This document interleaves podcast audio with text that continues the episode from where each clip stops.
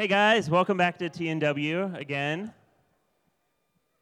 Don't know me, my name's Josh. Um, if you don't know me, and yeah, so I don't know why I'm saying that, that's weird. But uh, I'm Josh, I'm one of the campus pastors here at American University Chi Alpha, and this is Thursday night worship. So uh, get to jump into a little bit of text tonight and uh, talk a little bit about what Paul's saying to the church at Ephesus in the book of Ephesians in the New Testament. But before we jump into that, um, I'm already kind of in Thanksgiving mode too. And so um, I'm excited for next week. This time next week, I'm going to be in a total food coma. Uh, I'm really excited about it. For the first time since we've moved to DC, we're actually celebrating Thanksgiving in the city.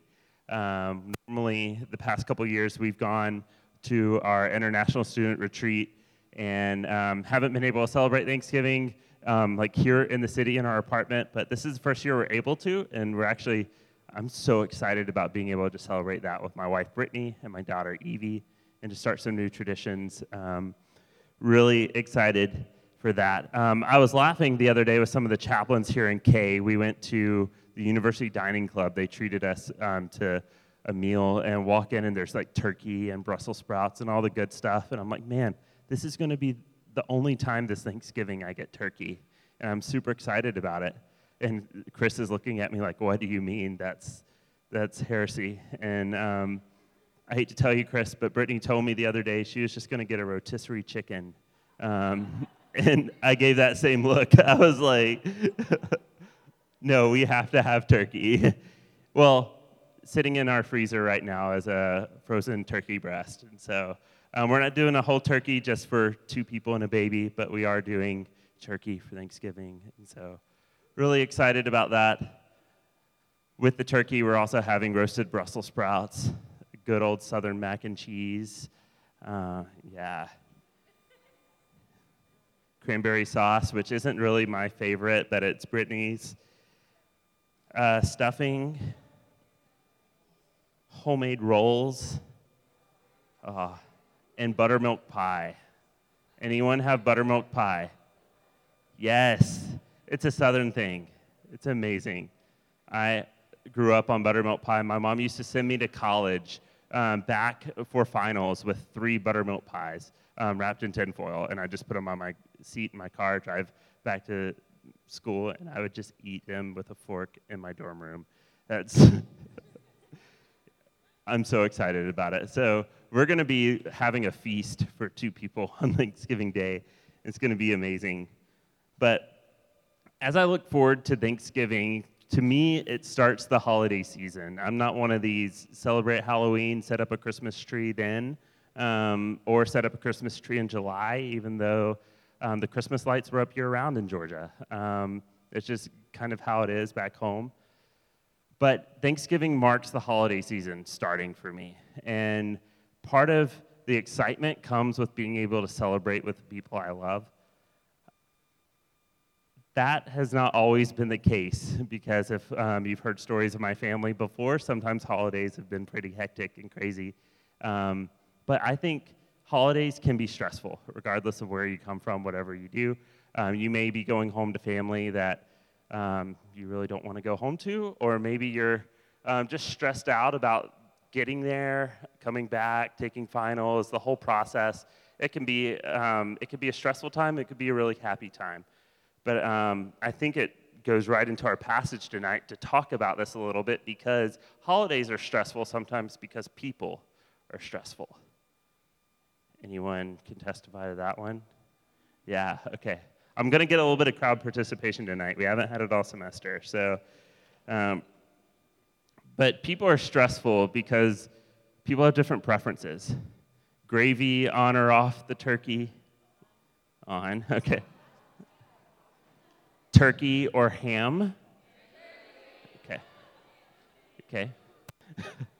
Thanksgiving lunch or Thanksgiving dinner? Thank you. Brittany and I had that conversation last night, and she was like, Wait, you did Thanksgiving lunch? And I said, Yeah, you do Thanksgiving lunch right around one o'clock. So you feast, you take a nap, and then you have leftovers that day. Okay. Yes, I, am telling you, I'm a Thanksgiving pro. Johnny's like, no, uh uh-uh, can't do it. but these are easy decisions to make most of the time when we compare them to interpersonal relationships. Family relationships can be the toughest of them all. And so, we've been reading through Paul's letter to the Ephesians, and so far it seems like we've tackled almost every topic. But Paul begins to wrap up his letter and he leaves this topic of family relationships and interpersonal relationships to the end. He addresses what could be one of the most difficult areas of our lives to live out our faith in. And when we come to know Jesus, what Paul's saying here is that every aspect of our life should be affected, especially our relationship with others. Now, before we jump into today, today's passage, I want to give a couple disclaimers. It's really important. First off, this passage is really tough. This passage is one that um, I knew I was preaching before um, the semester began, and I was like, crap, I cannot get away from this. Um, I'm really, really glad that we preach verse by verse through a book. Um, at least try to do that once a year. But then when that happens, you can't just skip a chunk of scripture that you're not comfortable with teaching, or skip a chunk of scripture that sometimes can be pretty tough, like this one. This passage is tough because it sounds like it condones things that it really doesn't. This is a case where scripture has been used to oppress specific people, but we have to look at this passage in context and do the hard work that we talked about and talk about every week of pulling out the truth that was being communicated to the when and the where, and then apply it to our context today. It's tough, but it's possible. Also, when we interpret Scripture, there are going to be different interpretations. These are informed by worldview, where we grew up, how we grew up, current context, our current philosophy, etc. We have to be willing to be wrong in what we think we already know, especially when it comes to the hard texts in Scripture.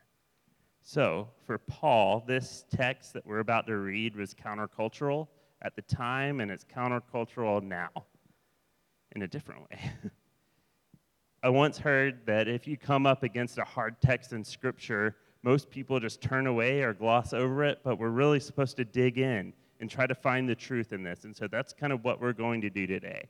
So, everyone cool with that? Great. Awesome. Let's jump in. Verse 21 of chapter 5 starts out Submit to one another out of reverence for Christ. Everyone take a deep breath. Verse 22 Wives, submit to your own husbands as you do to the Lord. For the husband is the head of the wife, as Christ is the head of the church, his body, of which he is the Savior. Now, as the church submits to Christ, so also wives should submit to their husbands in everything. Husbands, love your wives, just as Christ loved the church and gave himself up for her to make her holy cleansing her by the washing with water through the word, and to present her to himself as a radiant church, without stain or wrinkle or any other blemish, but holy and blameless. In the same way, husbands ought to love their wives as their own bodies. He who loves his wife loves himself. After all, no one ever hated their own body, but they feed and care for their body just as Christ does the church. For we are members of his body. For this reason, a man will leave his father and mother and be united to his wife, and the two will become one flesh. This is a profound mystery, but I am talking about Christ in the church. However, each of you also must love his wife as he loves himself, and the wife must respect her husband. Verse 6, or chapter 6, verse 1. Children, obey your parents in the Lord, for this is right. Honor your father and mother. This is the first commandment with a promise, so that it may go well with you and that you may enjoy long life on the earth. Fathers, do not exasperate your children. Instead, bring them up in the training and instruction of the Lord. Slaves, obey your earthly masters with respect and fear and with sincerity of heart, just as you would obey Christ. Obey them, not only to win their favor when their eye is on you, but as slaves of Christ, doing the will of God from your heart. Serve wholeheartedly, as if you were serving the Lord, not people because you know that the Lord will reward each one for whatever good they do, whether they're slave or free. And masters, treat your slaves in the same way. Do not threaten them, since you know that he who is both their master and yours is in heaven. There is no favoritism with him. Whoa. Everyone still with me? I only saw like one person leave, so that I count that as a success. What is Paul getting at here? In this passage, we see Paul, a Roman citizen, writing to a Greco Roman context. And he's addressing this thing that's not even specifically mentioned here, but it's called a household code what is a household code? A little bit of history and background for this. Any philosophy majors? No, awesome. You're doing something with your life. Uh, I'm kidding.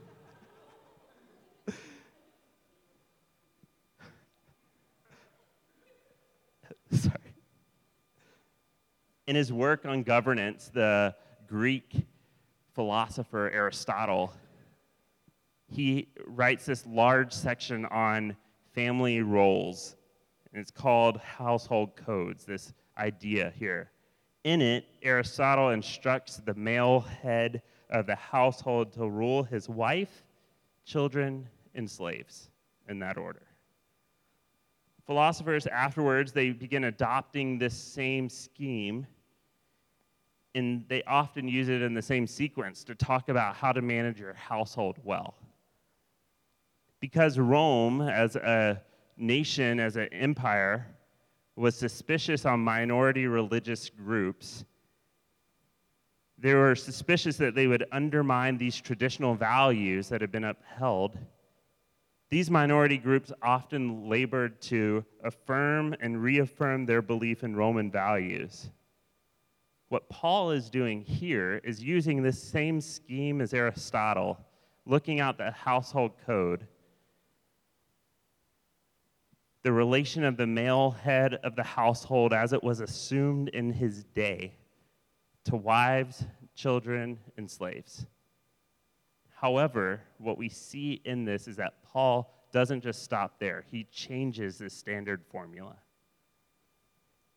Instead of just addressing slaveholding men, he also addresses the wives, children, and slaves those of which probably comprise the bulk of the early church, not the men.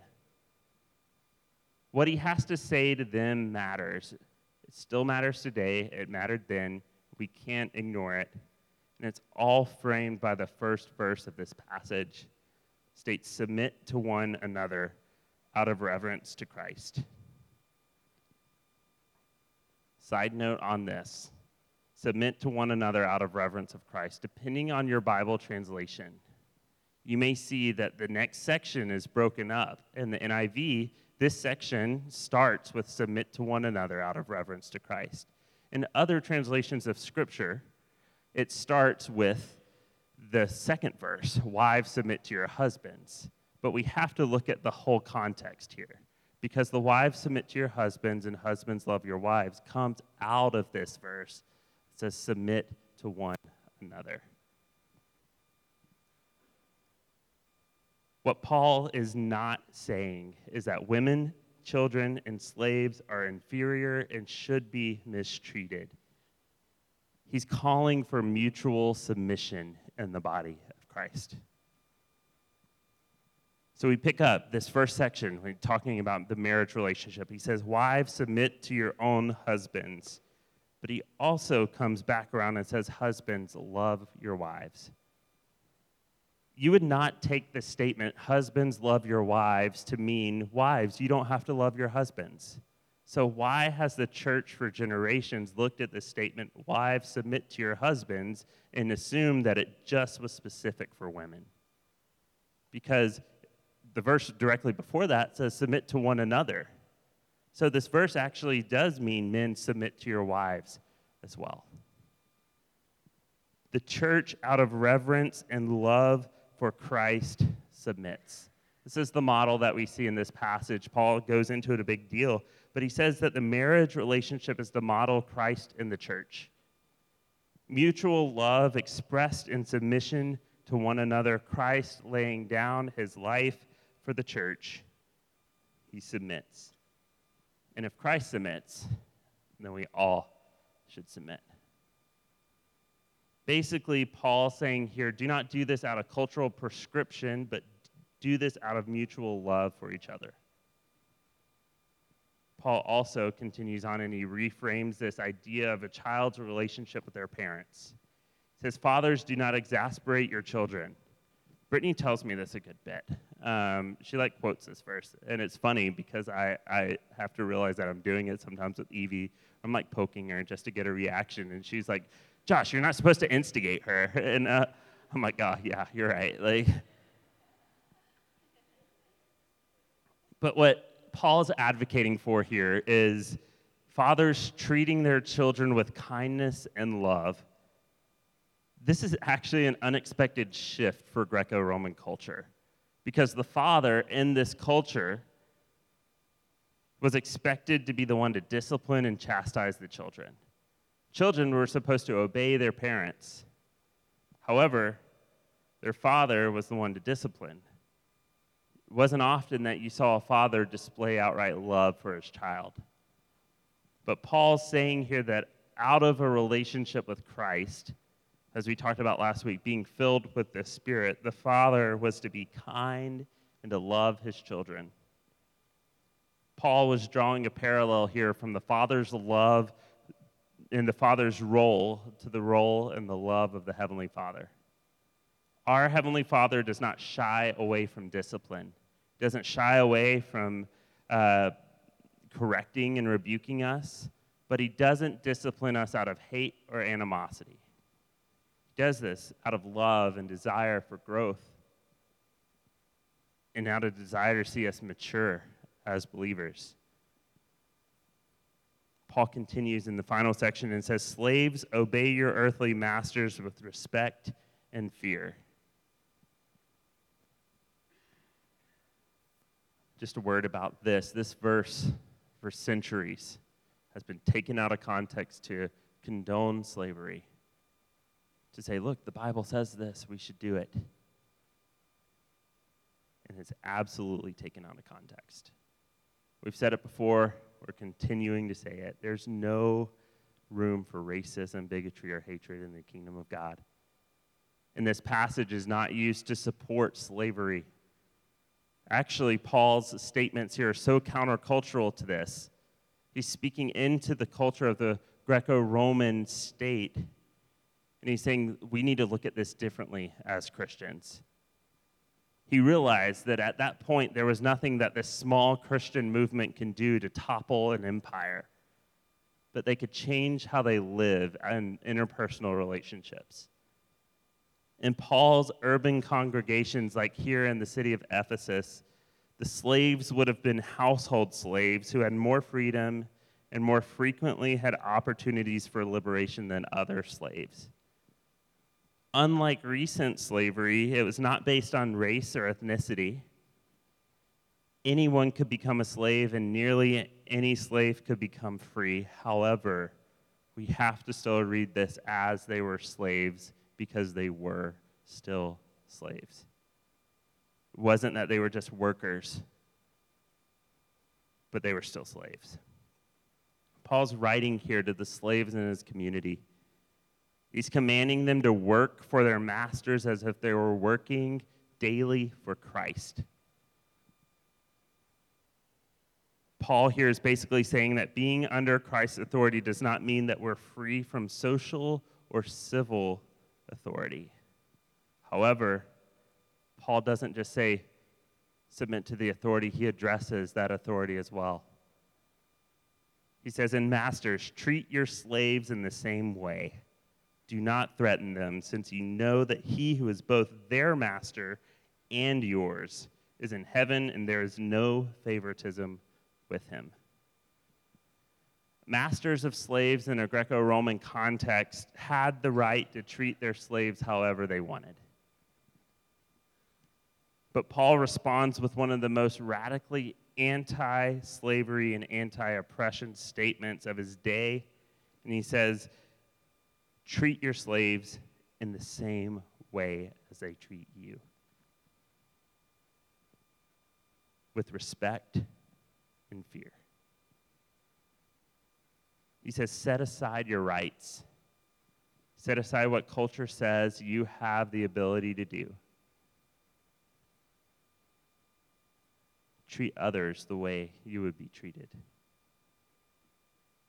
You may be sitting there and I may have lost you already. You're not married, you don't have kids, and you definitely don't own slaves. So you're like, how does this apply to me now? What can you get out of this passage? If we believe what Scripture says, that all Scripture is God breathed and useful for teaching and rebuking and correcting and training in manners of righteousness, how can we pull out of this context and out of this passage something that applies to our radically different context today? Let's look at another passage real quick and we'll jump right back to Ephesians. I believe this passage in Mark really informs where we're going. Starting in chapter 10, verse 42, it says, Jesus called them together, his disciples, and said, You know that those who are regarded as rulers of the Gentiles lord it over them, and their high officials exercise authority over them. Not so with you. Instead, whoever wants to become great among you must be your servant, and whoever wants to be first must be slave of all. For even the Son of Man did not come to be served, but to serve, and to give his life as a ransom for many. Jesus commands us to lower our rights and to serve each other. By lowering ourselves and by dying to our rights and giving others around us mutual authority, we become more like Jesus. So, what Paul is saying here in Ephesians, and uh, a way of looking at the household codes and saying this is the sphere of relationship for the Ephesian church, it's not new. He's following the model of Jesus. He's saying mutual submission is serving one another. Mutual submission, showing love to those you don't think you should have to show love to. There is no hierarchy in the kingdom of God. We're all on the same playing field, and we're all supposed to love one another equally. You aren't called to elevate yourself over anyone else, but to lower yourself as an example of Christ.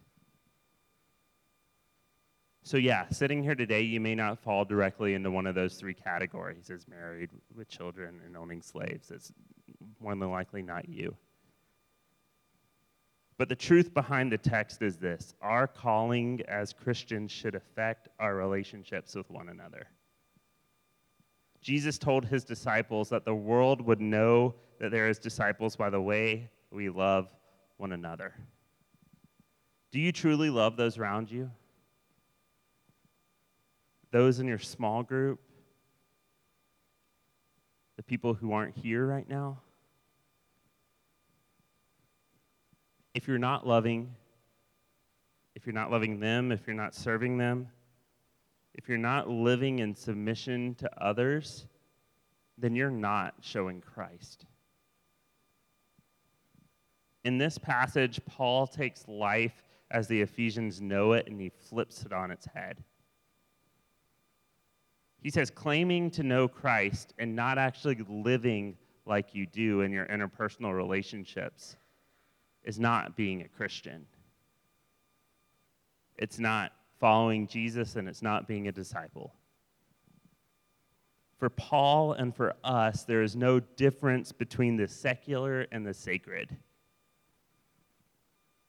everything touches everything, and all of our relationships matter. For Paul, we see this in the passage as he's talking to the slaves, saying, Work for your masters as if you're working for Christ. In this context, he's talking about the workplace, and he's saying there's this theology of work here, saying that we are to work as if we're working directly for Christ. So, as we talked about last week with integrity, do you have integrity enough to work that hard even when your supervisor's not watching? Do you have integrity enough to view your secular work as sacred? Because in the kingdom of God, everything's sacred. Every relationship you have is sacred. Every conversation you have is sacred. There shouldn't be a switch that you flip on and off and say, This is when I'm going to be a follower of Jesus, and this is when I'm safe with my roommate, and I get to talk and joke and watch whatever that actually degrades people or um, doesn't reflect Jesus. That shouldn't be present in our lives as disciples. Everything touches everything the band could go ahead and come back up. We live in a series of interdependent relationships. We all have obligations to one another. Earlier in the series, we talked about the body of Christ and how one part of the body affects the other. If one part's hurting, then the whole body should be hurting. Same thing, like if we're not submitting to each other, then the body of Christ is suffering. If we're not walking in mutual submission to each other, if we're not serving each other and loving each other, the world is seeing a misrepresented Jesus. What would happen if we took Paul at his word and sought to live out mutual submission to one another?